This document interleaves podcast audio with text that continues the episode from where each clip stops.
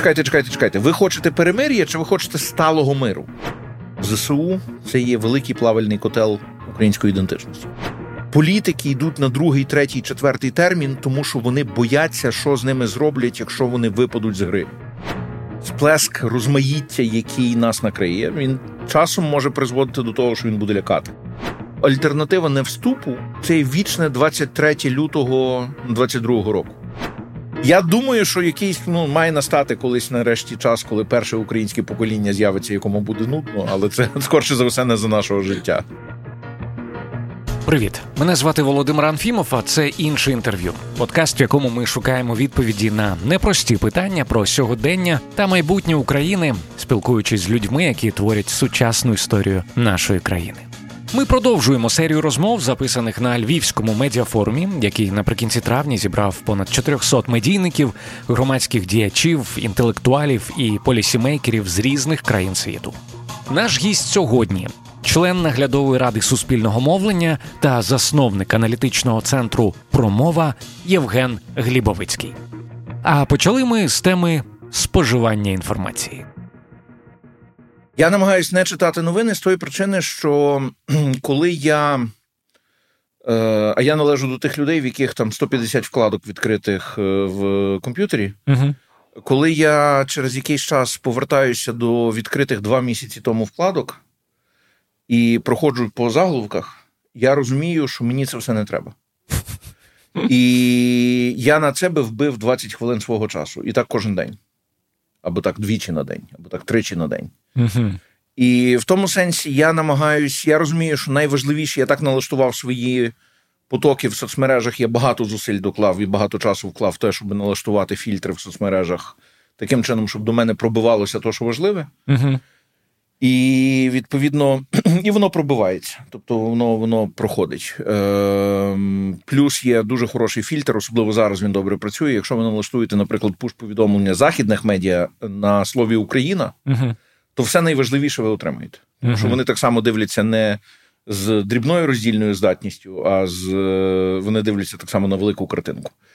І це спосіб заощадити час. І це спосіб заощадити не тільки час, це так само спосіб заощадити ментальний е, простір, бо ви нічого туди не можете засунути, якщо там з поганою тетріс оптимізацією е, накидано вже багато всього.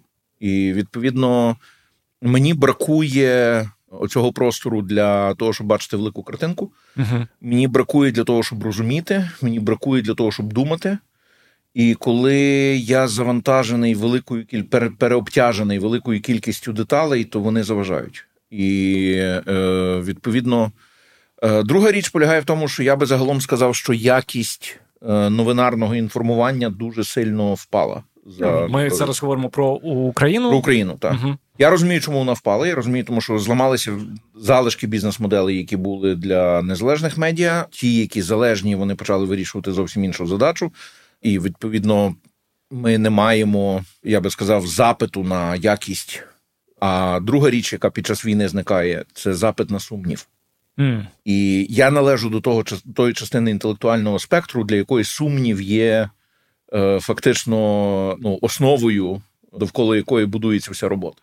Ну, тобто це про критичне мислення, про те, щоб ставити під Це сумнів. і, і про критичне мислення як інструмент, яким чином ти це робиш, але це так само про те, що ти постійно ставиш під сумнів правильність речей, які на загал сприймаються як такі, як відбулися, такі, які є правильними. Весь час перезважуєш себе. І перезважуєш те, що ти знаєш, перезважуєш те, що ти бачиш, те, що те, що там традиційно сприймається як добре чи погано. І, А ви можете навести якийсь свіжий приклад із того, що ну, ви от, підважили? Одна з речей, яка, наприклад, це безпосередньо щось таке, що є в фокусі моєї уваги зараз, це те, що е, традиційний підхід каже, що міграція до України іноземців є викликом для національної ідентичності. Угу. Тактично, я там, якщо ми говоримо про короткі горизонти планування, я погоджуюсь з цим. Але якщо ми дивимося на це стратегічно, то е, висновок прямо протилежний. То якщо ми хочемо зміцнити українську національну ідентичність, нам потрібно пускати всередину мігрантів, які будуть не такі, як ми. Хм. Бо тоді ця ідентичність буде розвиватися, вона буде живою, вона буде вчитися включати в себе інші риси, і вона в результаті, як на виклики, які є в глобальному світі, буде конкурентно спроможною. Угу. Якщо ми капсулізуємось, ми просто в певний момент перетворимося на музейний експонат.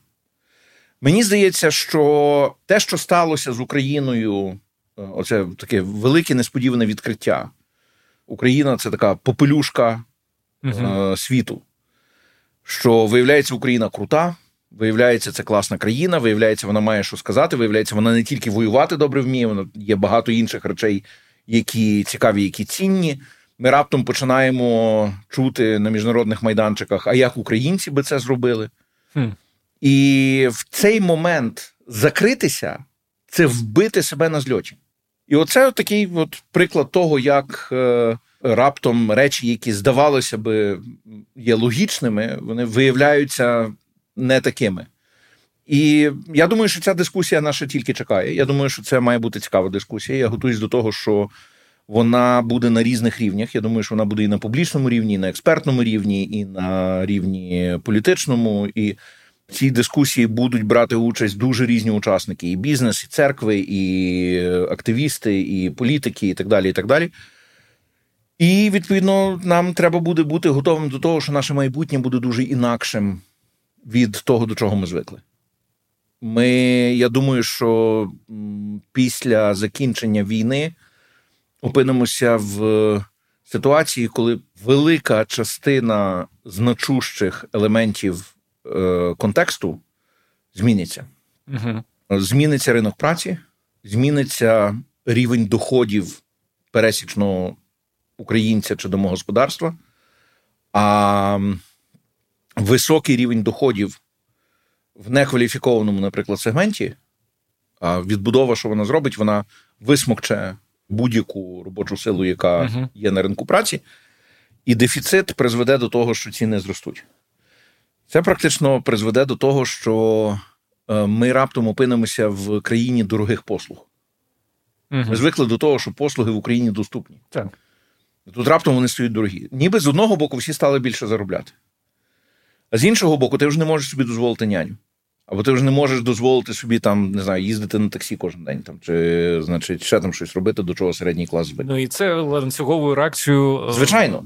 Тобто і і раптом, mm-hmm. і раптом, раптом ми маємо той стан розгубленості, який буде в значної частини українців, який був наприклад, 30 років тому, коли раптом все змінилося настільки, що ти в певний момент не розумієш, хто ти. Ти, ти середнього достатку, ти бідний, ти багатий, ти спроможний, які твої шанси на працевлаштування, яка твоя кар'єра, що тобі треба вміти, як це все виглядає. Що ми робимо, якщо ми не розмовляємо англійською мовою, що ми робимо, якщо ми розмовляємо англійською мовою, але більше нічого не вміємо. Ну тобто, mm раптом, е, раптом ми опинимося в дуже іншому контексті. Я думаю, що можливостей буде багато через євроінтеграцію, хоча б тому, що Євро, Європейський Союз е, намагається, щоб не було анклавів бідності.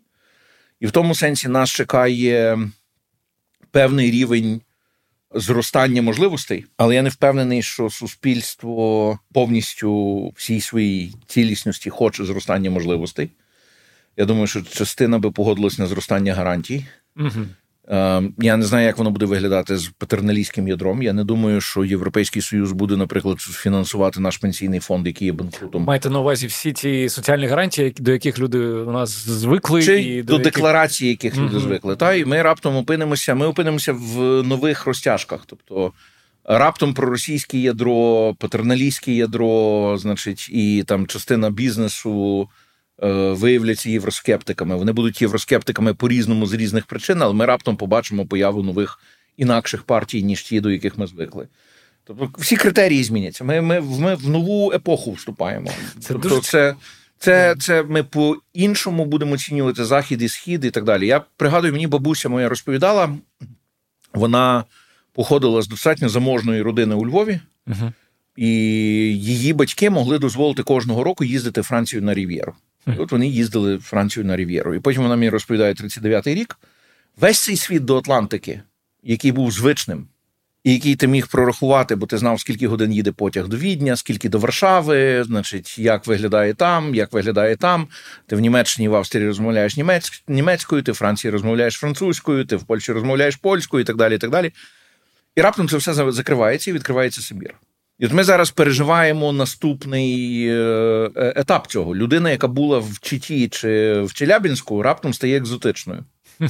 А людина, яка знає, яка відстань від Болонії до Салерно, це от е, там. Людина серед нас. Тобто, і це і це, це, це теж велика зміна. Ми ми отримуємо оцей сплеск розмаїття, який нас накриє. Він часом може призводити до того, що він буде лякати бо раптом все стає багатоголосим, різноголосим і так далі. І так далі. І я думаю, що інтерес до України буде шалений. Я думаю, що і трафік до України буде великий, і я думаю, що тут так само нам треба буде правильно розрахувати свої сили для того, щоб зрозуміти.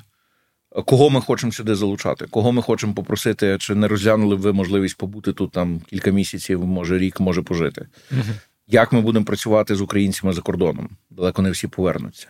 І це це багато питань. Багато питань. Я не можу не запитати, е, от говорячи про таку е, далеку перспективу, і про те, що нас на нас чекають е, часи, які будуть дуже не схожі на, на ті, що зараз. Що вже зараз варто робити для того, щоб до них вже зараз почати пристосовуватися і в майбутньому опинитися в більш виграшній позиції, ніж ті, хто про це не думає і або не задумується.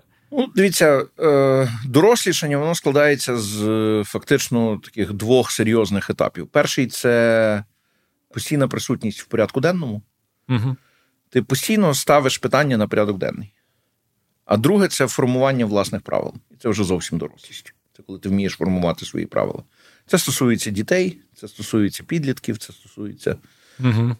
людей, це стосується інституцій, це стосується держав, немає значення. І от. Я думаю, що ми навчилися прориватися своїм порядком денним. Ми ще не навчилися творити свої системи правил. Я думаю, що нам треба буде в певний момент навчитися творити свої системи правил, тому що інші системи правил створені не для нас, не під нас, не враховують наші особливості. Вони можуть бути добрими тут і зараз, вони можуть бути добрими як тимчасове рішення, як перехідне рішення, але рано чи пізно нам треба навчитися творити свої системи правил і їх впроваджувати. А це означає, що це ну це складно, тому що це означає, що ми маємо пізнати себе, і ми маємо розуміти одночасно і себе, що ми не до кінця розуміємо. І я думаю, що це так само процес такий динамічний, який постійно змінюється, е, постійно триває. І ми так само маємо зрозуміти світ довкола нас. І ми його так само не дуже розуміємо. Про себе, е, коли ми говоримо, я думаю, що ми маємо маємо здавати собі справу в тому, наскільки розмаїтою є Україна.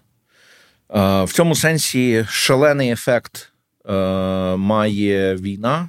По-перше, тому що люди переїжджали.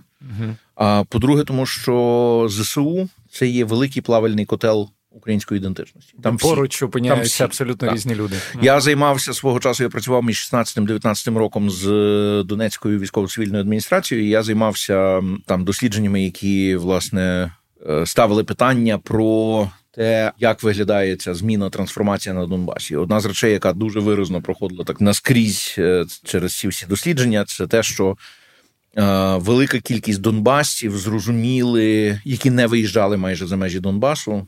Наскільки це некоректний термін, я ставлю маленьку зірочку, дисклеймер, що так, я свідомий цього. Які виїжджали, чи майже не виїжджали за межі регіону, ем, потрапивши в Добробати або потрапивши в ЗСУ. Е, в там 15-му році, 14-му, 15-му, 16-му році, вони раптом відкрили для себе це розмаїття. І вони раптом потрапили в середовище, де нібито просте поставлене питання може мати дуже різні підходи до, до відповідей. І ти опиняєшся в е, одній дуже міцно спаяній спільноті з там волонянином, е, там не знаю, там надніпрянцем, слобожанцем, одеситом, не знаю, кримським татарином, е, там євреєм, угорцем, ще кимось. Тобто, і раптом це все, раптом це все починає ставати намацальним. І ти раптом розумієш, наскільки ми різні, наскільки ця різність дає нам можливості, наскільки вона е, збагачує нас. І Фактор, який так само буде дуже сильно впливати на нас, я думаю, що це буде фактор травми, і тут і історична травма, і я думаю, що це буде шаленим викликом. Реабілітація буде шаленим викликом. Я погоджуюсь з тим, що з тими, хто говорить, що ми десятиліттями ще відхаркуватимемо ці, е, цю кров, ці втрати, ці сльози, цей біль цих людей, які зникли, і ми ніколи не знатимемо, що з ними сталося. І і ці розірвані зв'язки між дітьми і батьками, і ці несказані слова, і це все ну тобто драматичні відриви від е, звичного способу життя, від дому і так далі. І це е, найгірше, що це те, що залишиться в тіні, бо це будуть бачити в першу чергу ті, хто через це пройшли. Частково це будуть бачити інші українці, але цього майже не бачитиме світ. Тобто, це це та частина, яка буде невидима для світу. І я думаю, що вона в певний момент може ставати так само причиною якихось образ, вона може ставати причиною якихось обурень, які теж світ не розумітиме. І мені здається, що тут важлива роль нашої культури, нашої, нашого мистецтва, щоб ми могли достукатись тими меседжами. Е, я велику надію покладаю на те, що соціальний капітал, який, наприклад, зараз має середовище. Зеленського, а разом з ним середовище там людей, які в ігрових видах мистецтва задіяні, що вони зможуть частину свого політичного капіталу пізніше перекласти на зв'язки з Голівудом, Болівудом там і так далі. І так далі, для того, щоб ми для того, щоб ми могли фільми, щоб ми могли глобалізувати серіали. свою історію, угу. так щоб ми могли таким чином стати зрозумілішими світові. А друге, що світ зміняється дуже сильно. Перше, я думаю, що в певний момент український фокус уваги зміститься в Азію. І нам тоді вже треба буде е, звикати до того, що немає тої глобальної уваги, яка є. Вона тепер входить в плату, і ми стаємо як умовна Польща, чи як умовна там Чехія, чи як умовна там не знаю Греція, до якої увага є настільки, наскільки там наш внесок економічний, культурний чи ще якийсь е, стає. Друге, що нам треба розуміти, як функціонує цей світ. Історія, яка е, мені здається такою дуже цікавою, це Одне питання, яке дуже часто кажуть, яке ставили росіяни, окупанти в населених пунктах, наприклад, на півночі, чи значить, там, де вони е, бачили ці всі села, які жили, на їхню думку, набагато краще, ніж мали би жити uh в їхньому уявленні. І вони ставили питання, хто вам дозволить так жити. На що українці не знаходили, що відповідати. І вони казали: ну, ну як, що сказати. Хто нам дозволив? Та ніхто не дозволяв. Ми просто ми просто взяли і ми так живемо. І це відповідь, яка фактично пояснює, що от він дискурс Великого князівства Литовського. От ми, от ми, от, от, от це відповідь, яка пояснює, що тут є багатосотлітня традиція низової суб'єктності. Угу. Ти собі сам вирішуєш, що ти робиш. І ця відповідь не інституціоналізована в правила, бо вона фактично ми не мали ніколи своєї системи правил. Ми досі живемо в каркасі правил, створеному в Радянському Союзі. І новий каркас правил, який ми приймаємо на себе, він теж не наш. Він створений в спадщині священної Римської імперії і так далі. От я Е, на Львівському медіафорумі ставив питання, хто з українських виборців знає різницю між Радою Європи, Європейською Радою і Радою Європейського Союзу, і і, і це, це питання, яке на нього є дуже проста відповідь. Якщо ви знаєте історію священної Римської імперії і розвитку суб'єктності, значить, з того часу, бо це інша система, це інша культура, католицька, протестантська культура творили інші етики, ніж ті, в яких ми існуємо. Нам займе якийсь час, щоб адаптуватись. Ми добре адаптуємося. Ми дуже добре адаптуємося. Подивіться на українців в Італії, подивіться чи середземноморському поясі, подивіться на українців в Північній Америці, подивіться на українців десь там ще по світах. Ми дуже добре адаптуємося. Але просто потрібен цей час. І нам потрібно буде навчитися розуміти європейські правила. І я дуже сподіваюся, що цей процес цього навчання, цього розуміння буде до того, як ми повністю туди вступимо. Бо це з цим пов'язана е, ваша теза, що Україна не має галопом е, летіти е, в ЄС. Що нам так з потрібно... моменту, коли політичне рішення інтерналізоване всіма сторонами, і ми розуміємо, що ми там будемо. Угу. Знаєте, коли там двоє закоханих сказали один одному, що вони е, хочуть стати сім'єю, вже нема сенсу переносити шлюб на післязавтра. Розумієте? uh Тут якраз питання полягає в тому, що нам тепер дуже правильно треба все зробити. Нам треба дуже правильно провести переговори. Нам треба зрозуміти, що е, в які системи правил ми заходимо, які зобов'язання будуть на нас, які зобов'язання будуть на інших сторонах. Нам треба вивчити і зрозуміти, що нам в цих правилах не підходить, і сказати тій стороні, що ми в процесі своєї інтеграції усвідомлюємо, що там більшість змін буде з нашого боку, але перше, друге, третє, п'яте і десяте має так само змінитися у вас. І ви, відповідно, за певною процедурою маєте ці зміни в себе провести, адаптувавши себе до нас так само. Якщо ми хочемо, щоб цей шлюб був щасливим і, значить, е, там е, плодовитим, скажімо так. А як вам здається, в Брюсселі взагалі готові говорити на ці теми? Дивіться, е, це не є питання. Ну, в Брюсселі дорослі люди. Тобто, якщо їм доведеться говорити на ці теми, вони будуть говорити на ці теми. Питання, чи ми поставимо ці теми на порядок денний. Розумієте? І це, власне, якщо вони не готові, то вони теж адаптуються. Ми так само не готові до всього, що до нас приходить. Розумієте? І е, і ми адаптовуємося. І і це, власне, є питання того, що нам, нам бажано перед тим, як ми вступимо, переконатися, що ми розуміємо один одного. А це так само складне завдання, тому що нам, ну от я поставлю питання: там скільки чиновників які мають доступ до прийняття стратегічних рішень в Євросоюзі, ну хоча б спроможні розуміти українську мову. І їм це потрібно не для того, що там ми там вимагаємо від них, що дивіться, наша велич така серйозна, що нам треба, щоб ви розмовляли українською. Ні, питання полягає в тому, я перекладу це питання: скільки з них може мати неповерхневий погляд на Україну? Скільки з них може розуміти глибші питання внутрішні?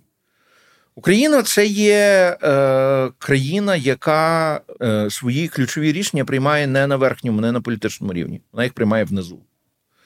По великому рахунку, будь-яка угода з Брюсселем буде витисана в камені тоді, коли вона буде з українським суспільством, а не з Зеленським, там, чи хто там буде після нього, там, чи там замість нього, чи, чи, чи, чи ще якось. Тобто, не знаю, хто там буде делегований підписувати документи mm-hmm. там і так далі.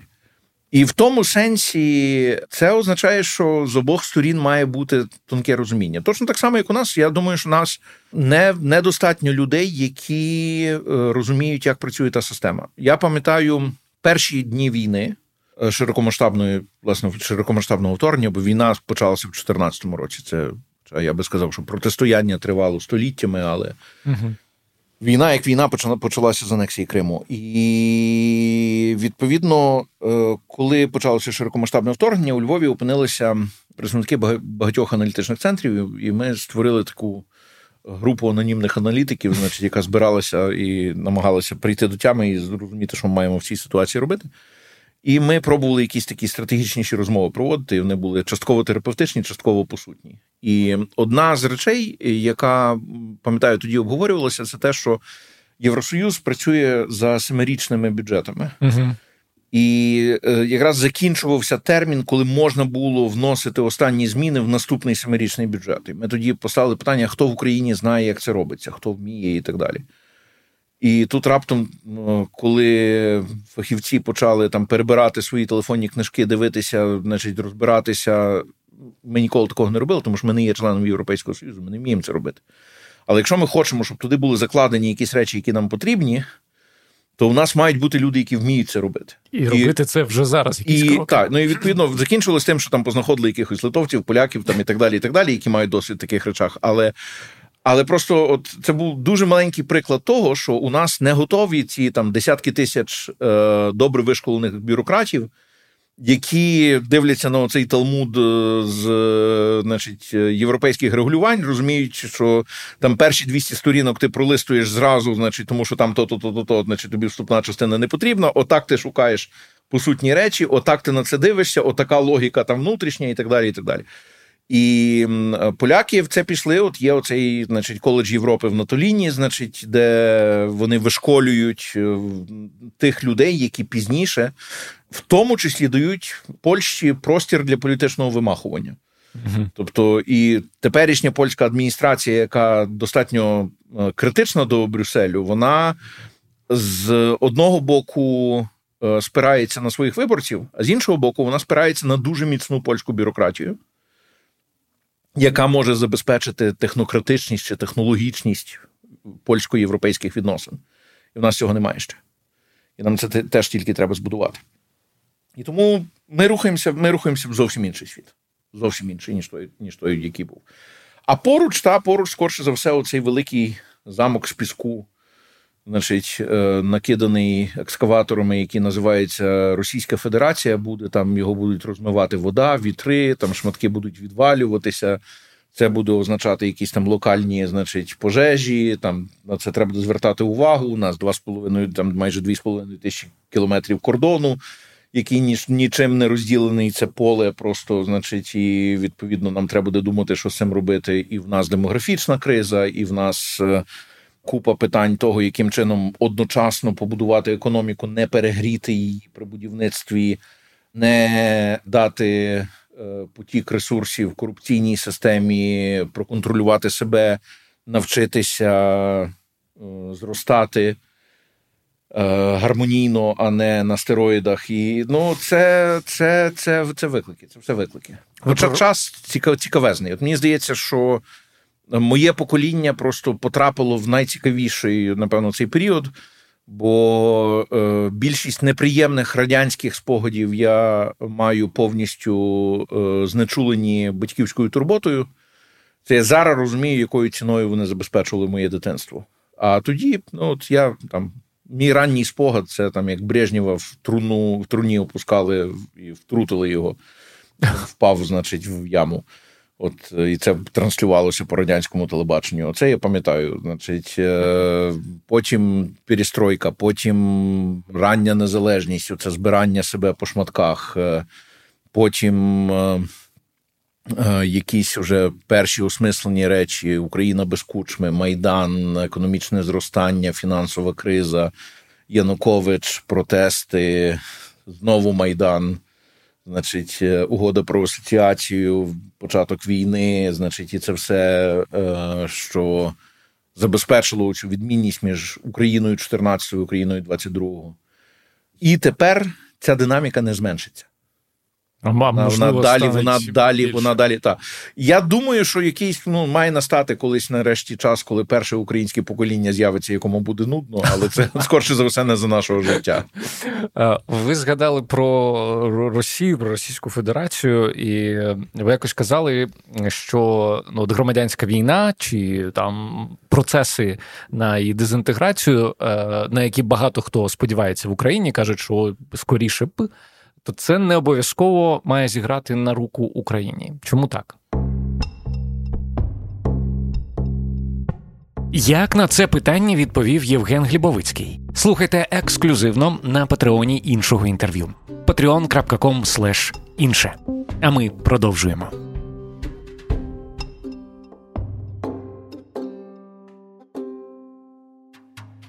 Я зізнаю, що з самого початку нашої розмови, коли ми почали говорити про Євросоюз, про те, що багато українців е, не розуміє правила, за якими він діє. Е, я взагалі ну, подумав про те, що багато українців не розуміє і правила, за якими українська держава, там, якщо почати говорити, що має робити Кабмін, що Верховна Рада, я не, не впевнений, що всі прямо е, на вулиці, якщо ми зупинимо, вони розкажуть. Питання в, в іншому.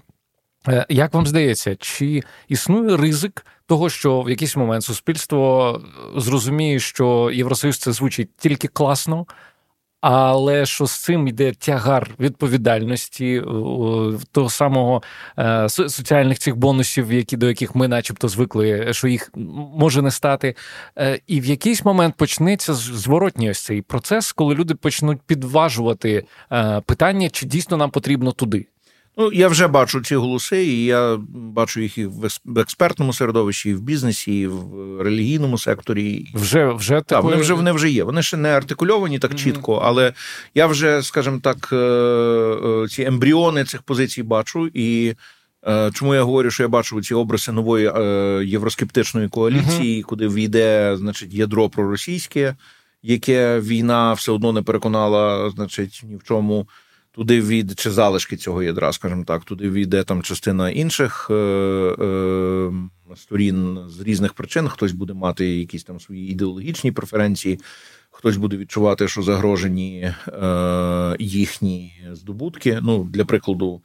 Інтеграція України до Європейського Союзу є унікальною в тому сенсі, що інші країни, які інтегрувалися до Європейського Союзу, не мали сформовану сформований ландшафт капіталів. Uh-huh. А в Україні він вже сформований, і, і, значить, цим людям, які фактично створюють кістяк української економіки, їм є що втрачати, якщо ці правила гри виявляться недружніми до них.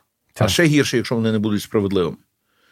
І тому е, я я бачу напругу цю, я її відчуваю, спілкуючись по, по цих середовищах. і це є причина, чому я кажу, що нам не можна швидко вступати, бо швидко вступати це вступати на чужих умовах.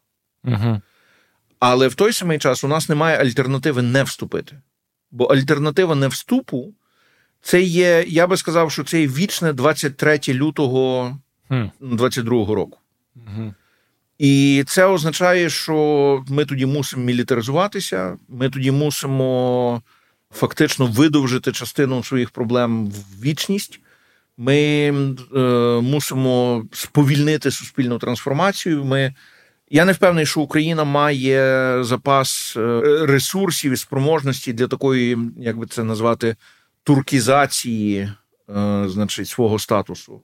І в безпекові виклики шалені, звичайно. І тому ні, нам нам, нам не можна цього робити. Тобто, ми мусимо стати повноправними членами е, Європейського Союзу, ми мусимо стати повноправними членами НАТО. Так, ми будемо найбільш східним, напевно, якийсь час, принаймні, учасником значить, цих клубів. Я дуже сподіваюся, що через якийсь час ми побачимо в клубі і Молдову, і Білорусь, і Грузію. Це суттєво зменшить наші транзакційні е, витрати. Але для цього ці країни мусять так само, кожна з цих країн мусить так само пройти через свої через свої зміни, через свою трансформацію. Тому, оскільки у нас нема альтернативи у вигляді не входження, не, не інтеграції, і інтеграція це єдиний шлях. Нам треба цю інтеграцію провести правильно. Мене трошки насторожує те, що я не чую визнання цієї складності, наприклад, в політичних середовищах. Ну, чесно кажучи, я я дивлюся так. по причому я дивлюся по і по владі, і по опозиції. Тобто я я, я не чую. От ми з вами починали, ми говорили про те, що сумнів важливий. Та? От uh-huh, я не чую uh-huh. ноток сумніву в голосах наших політиків. Я не чую визнання того, що щось буде складно. І частково це тому, що війна, і ми всі мусимо бути такими більш більш мачо, ніж насправді. А частково тому, що я думаю, що я боюсь, що частина з них дуже швидко їздить по нічних дорогах на ближньому світлі. Хм. І вони просто не знають, що буде за поворотом. Що може змусити їх включити дальнє світло? Ну, ми ж демократична країна. Тобто, тих, хто не включає дальнє світло, ми будемо міняти на тих, хто включає дальнє світло. Давайте трохи поговоримо про е, цікавий важливий, з моєї точки зору, документ, який називається Маніфест сталого миру світ після нашої перемоги. Я слухачам е, розповім, що це маніфест. Е, його розробили українські інтелектуали, представники громадянського суспільства, і це така візія повоєнного світу. Ви я співавтором е, цього документу. У мене дуже скромна роль там була. Я мушу сказати, це такий маленький дисклеймер. Тобто я погоджуюся з тезами документу. Але конкретних слів, які я там написав, є дуже небагато. Я таку невеличкий е, рефлексію, коли побачив перелік е, прізвищ і побачив, що їх дуже багато насправді. Е, перша думка, яка ну я я був втішений, що принаймні інтелектуали українські порозумілися, знайшли платформу і підписалися під досить е, ну таким суттєвим ґрунтовним документом. Чи це була е, складна робота? Я думаю, що ті з нас, які за земного життя нечемні і потраплять потраплять в пекло, то там буде відділ, де редагують документи. То, значить, І і е, е, це узгодження складне, а узгодження в такому середовищі воно просто пекельне і.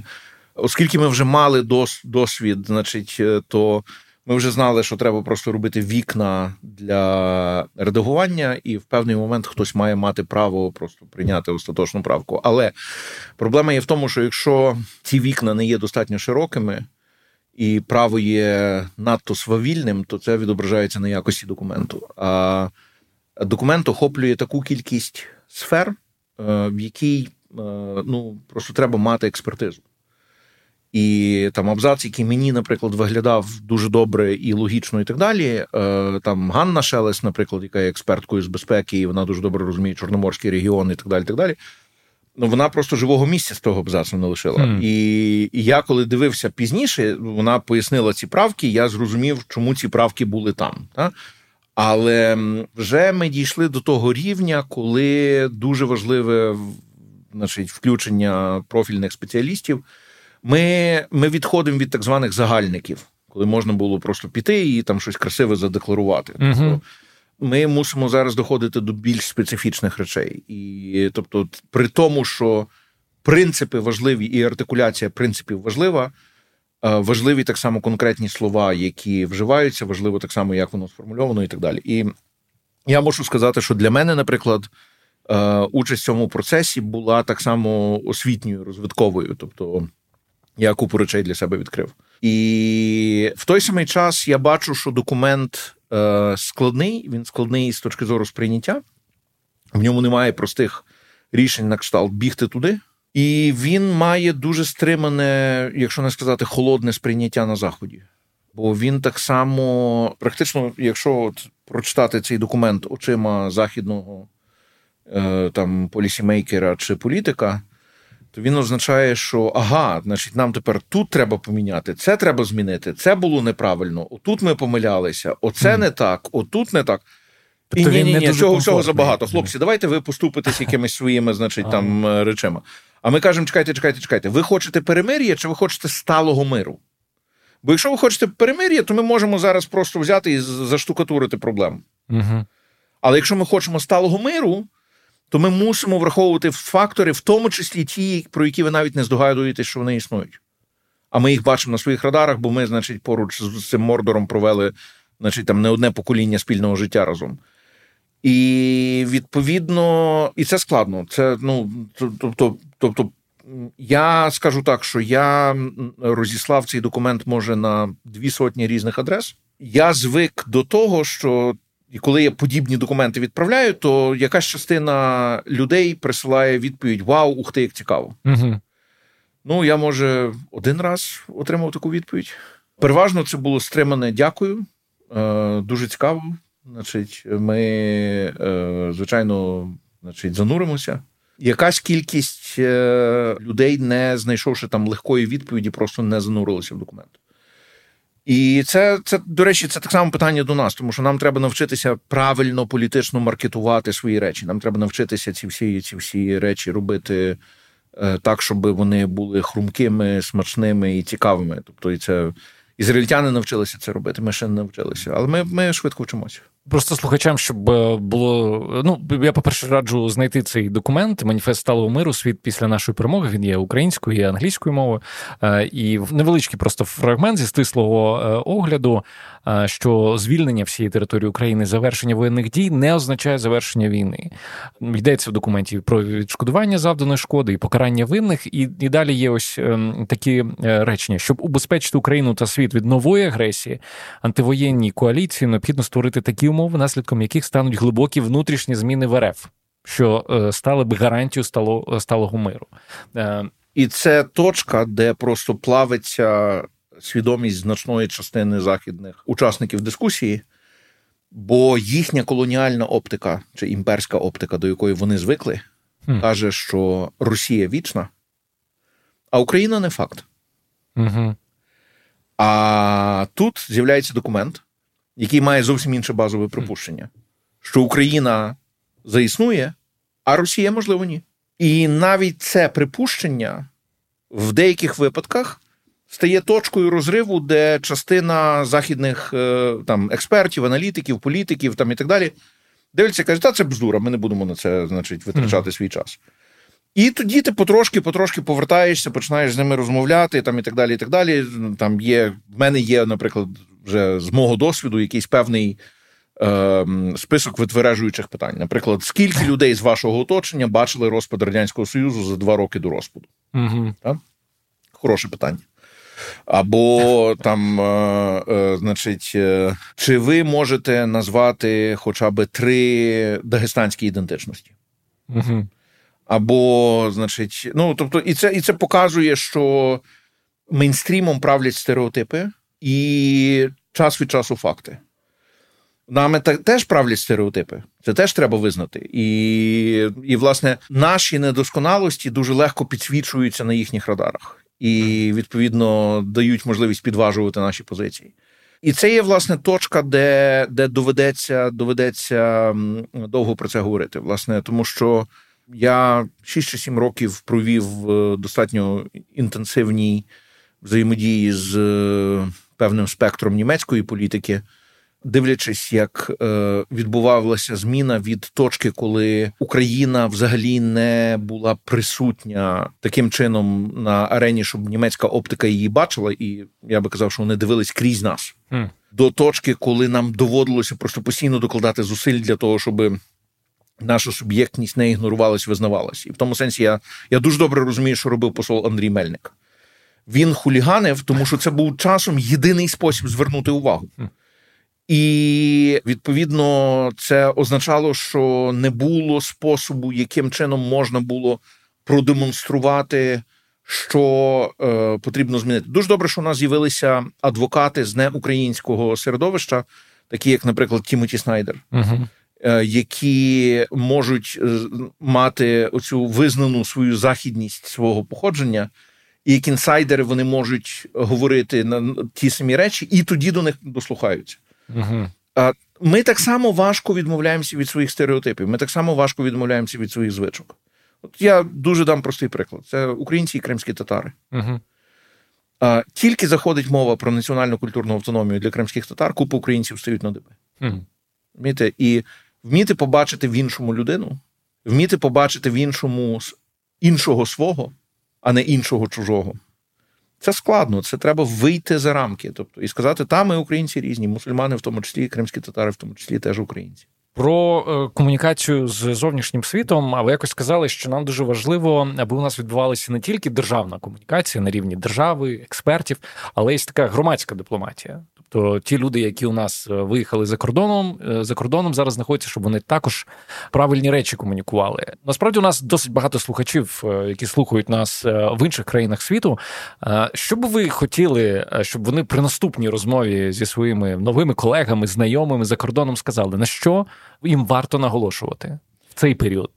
Ну мені здається, що нам треба навчитися існувати одною екосистемою. Угу. І відповідно це означає що е, ми мусимо навчитися е, не тільки там вирішувати якісь свої задачі, але вирішувати е, загальні спільні задачі, об'єднуючись, бо там з мільйона українців, які є, наприклад, в Німеччині, скорше за все, там сотня тисяч чи дві сотні тисяч стануть німецькими громадянами рано чи пізно. І от я подивився, наскільки вузька, значить, маржа різниці між е, різними політичними силами, які перемагають на виборах, часом ці голоси можуть мати велике значення. Та? Нам треба навчитись впливати і в дуже різні способи: і політично, і інформаційно, і культурно, і через, е, значить, якісь там е, свої інші взаємодії. Ну, для прикладу, є частина європейських країн, в яких демографічна ситуація така, що у них більше молодих людей, ніж в даний момент, які, наприклад, випускаються з університетів чи зі шкіл, ніж даному і приходять на ринок праці, ніж в даний момент на ринку праці є місць. Угу тому що старші ще не пішли з ринку праці, тільки якась частина людей тільки йде в підприємництво і створює свої робочі місця. Тобто, відповідно, і, значить, е, загальному рівні це на макрорівні це помітно, це можна прогнозувати і так далі. Ну, чудово, це можливість для України розгорнути свої системи і казати цим людям: слухайте, хочете, є пригода на рік до України. Стажування, бізнес, ще щось, ще щось, ще щось. Ви приносите свої компетенції, ви отримуєте взамін світ таким, яким ви не думали, що він існує. Десять років тому треба було бути дуже сміливим для такого. Так? Я думаю, що сміливіше буде потрібно, тому що розмінування і так далі. і так далі. Безпекові це це безпекові угу. питання, це на на десятиліття. Так? Але тим не менше, певний романтизм з'являється. І от mm-hmm. добре, там, умовно кажучи, в ліс по гриби не ходимо, але там до Львова і до Києва їдемо, та? Mm-hmm. а потім до Львова до Києва і до Одеси, а потім до Львова до Києва, до Одеси, до Харкова і до Дніпра, а потім, ну і так далі, і так далі, і так далі. І відповідно, мені здається, що це питання складне. Мені здається, що це питання вміння зрозуміти один одного всередині і побудувати таку мережу. Бо є ще одна річ, яка ускладнює, значить, це те, що будь-яка діаспора, яка виїжджає, е, особливо великою групою, вона заморожується е, в тому часі, угу. в який вони виїхали. Угу. І тому нам важливо розуміти, хто, умовно кажучи, коли замерз. Угу. І нам так само важливо буде час від часу е, мати програми, які будуть допомагати цим людям повернутися назад і відчути зміни, які є. Соцмережі вони тільки частково дають можливість зрозуміти, що як відбувається. Зміни відбуваються між людьми. Між тим, я я дивлюся, я дуже гостро це в Києві відчув. Я приїхав до Києва. Ну, перше, в мене, скажімо так, я львів'янин, то в мене на Київ завжди такий трохи зовнішній погляд був. Але я прожив в Києві 20 плюс років. І от я приїжджаю до Києва 2 квітня 22-го року, угу. порожнє місто, купа блокпостів, е, значить, е, проїхати з одної точки в іншу точку в місті можна, але повільно, там і так далі. І так далі. І я, в мене з'являється відчуття, що я вже десь, десь це бачив. От Десь це вже я відчував, і це ставлення людей таке один до одного. і ці е, кав'ярні на розі, які вже не кав'ярні, а там поліцейська дільниця обладнана, і там кілька mm-hmm. поліцейських з лептопом стоять, значить, із раціями. І я згадую, я працював в Нью-Йорку на руїнах Всесвітнього торгівельного центру після 11 вересня, і я це бачив в Нью-Йорку. Mm. То саме, тоді теракт і падіння веж. Вони просто зняли все напускне, що було в культурі Нью-Йоркській міській, а вона це культура з значним апломбом і снобізмом. Так. Тобто, там це починаючи від градації, хто з яким акцентом говорить, закінчуючи, значить, е, інш, іншими маркерами, які дуже вкорінено присутні mm. в нью-йоркській культурі. І те саме в Києві, хоча Київська набагато прозоріша, але тим не менше вона просто дає можливість підкреслити всім іншим своє я. І тут ці всі я приглушені. Набагато більше емпатії, набагато більше е, співчуття, доброзичливості, обережності взаємодії один з одним. Ті, хто це пережили, і ті, хто це пам'ятають, вони вони назавжди змінені, вони вже інакше будуть ставитись один до одного. Ті, хто цього не знає, можуть навіть не розуміти, що їхня звична дія може інтерпретуватися тепер в нових умовах як невиправдана агресія. uh Наприклад, і це побутова така проста ситуація там в супермаркеті, десь там, чи не знаю, там на на тролейбусній зупинці, чи ще там щось. Ми ми, ми постійно змінюємося, і ми мусимо так само з українством цим глобальним, який є там по цілому світі, так само зрозуміти, як синхронізовуватися періодично, як передавати оці компетентності, значить, свої, що означає бути сучасним українцем. Mm. До когось, хто там три роки не був в Україні, там чи що це означає бути точно так само, як і інші речі. Ну, наприклад, що означає жити в Німеччині і як, наприклад, працює німецька бюрократія, і які речі є німецькими, і що означає там політична німецькість, наприклад, це є щось таке, чого ми тут не знаємо, і що нам буде важливо. Бо одного дня нам практично доведеться з кожною з країн Європейського Союзу побудувати свої двосторонні відносини такі, щоб ми могли порозумітися, і щоб, якщо їм буде боляче, ми могли це відчувати. Якщо нам буде боляче, щоб вони могли це відчувати, щоб ми могли пояснити один одному це все. Угу. І ну, це це складно. Ну, це в будь-якому випадку дорога з двостороннім е, напрямком. Мабуть, же останнє запитання. Е, хочу навести ваші слова. Нам треба бути готовими до того, що ця війна протриває стільки, скільки вона протриває водночас робити все, аби вона закінчилася якомога швидше. Ну і далі ви пояснювали, що затягування цієї війни нам абсолютно не є вигідним. Ну я думаю, що ті, хто зараз перебуває в ЗСУ, і так роблять е, для цього все можливе. Е, питання, що на вашу думку мають робити люди в тилу, аби наблизити перемогу і аби це сталося якомога швидше. Я думаю, що е, найкраще, що ми можемо зробити, це не втратити готовності перейти назад в мирний демократичний режим.